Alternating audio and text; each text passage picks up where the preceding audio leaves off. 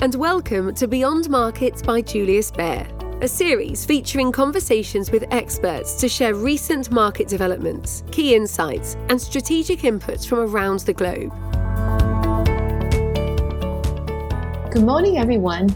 My name is Magdalene Teo, and I'm the Head of Fixed Income Research for Asia at Bank Julius Baer. A warm welcome back to our weekly podcast, and hope you had a great Thanksgiving weekend.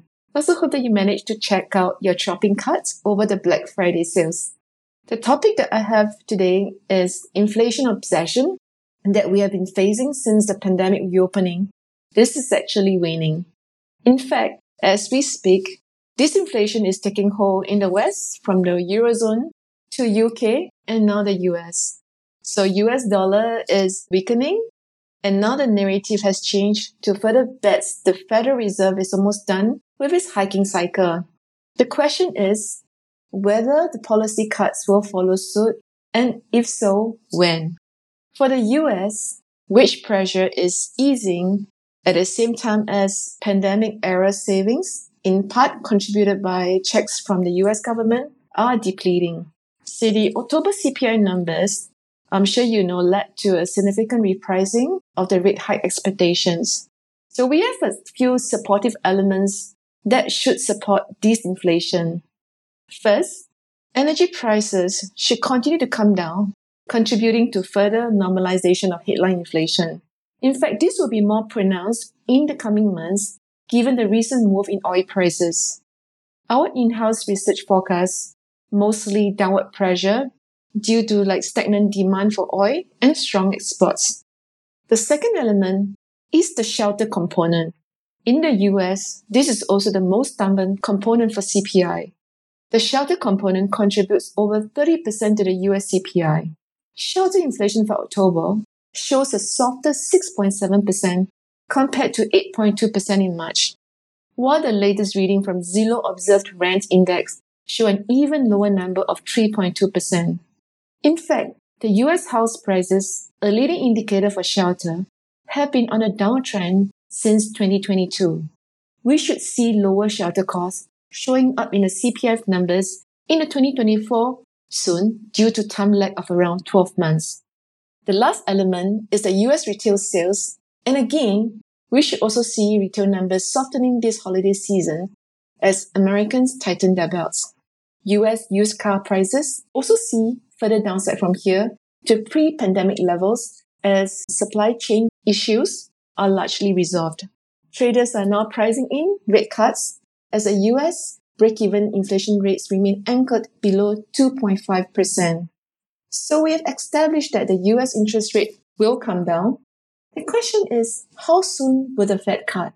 If one looks at the minutes of the latest F O M C minutes, the key change is there has been a shift of focus. Previous minutes were spent exclusively focusing on inflation targeting. The F O M C is now worried about both higher than expected inflation and lower than expected growth, that is, financial stability is a real focus for them, and it's important for them to achieve a soft landing.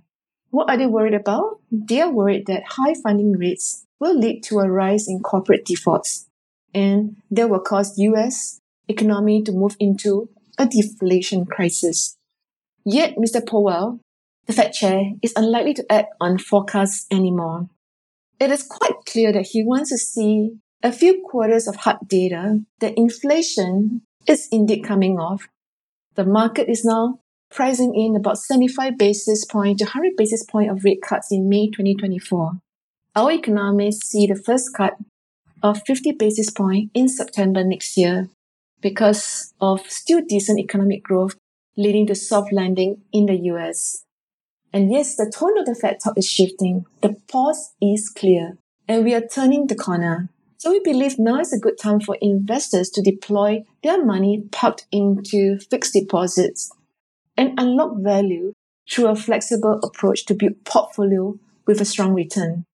We recommend investors lock in bond yields for quality high-grade corporate bonds of above five point five percent in yield with the prospect of capital returns when the cuts eventually arrive. We still prefer duration over high yield due to the high default rates and a soft landing assumption we have for next year. Lastly, with the U S rates coming off and the U S dollar weakening from here, Asian high grade and emerging markets should stand to benefit from the shift. While the credit spread for Asian high grade remains tight, their fundamentals are resilient. And I see that they do benefit from strong technicals owing to net redemption trend in Asia, as many issuers have returned to the local market where they can get cheaper funding. With this, I end my podcast recording and wish you a nice week ahead. You have been listening to Beyond Markets by Julius Baer. If you like what you've heard, please tell us by leaving a review and rating on Apple Podcasts or Spotify. Subscribe to Beyond Markets on your favourite podcast player to stay up to date with our latest episodes. To learn more about Julius Baer, our people, our latest thinking, visit us at w w w dot julius baer dot com. We will be back with a brand new episode soon.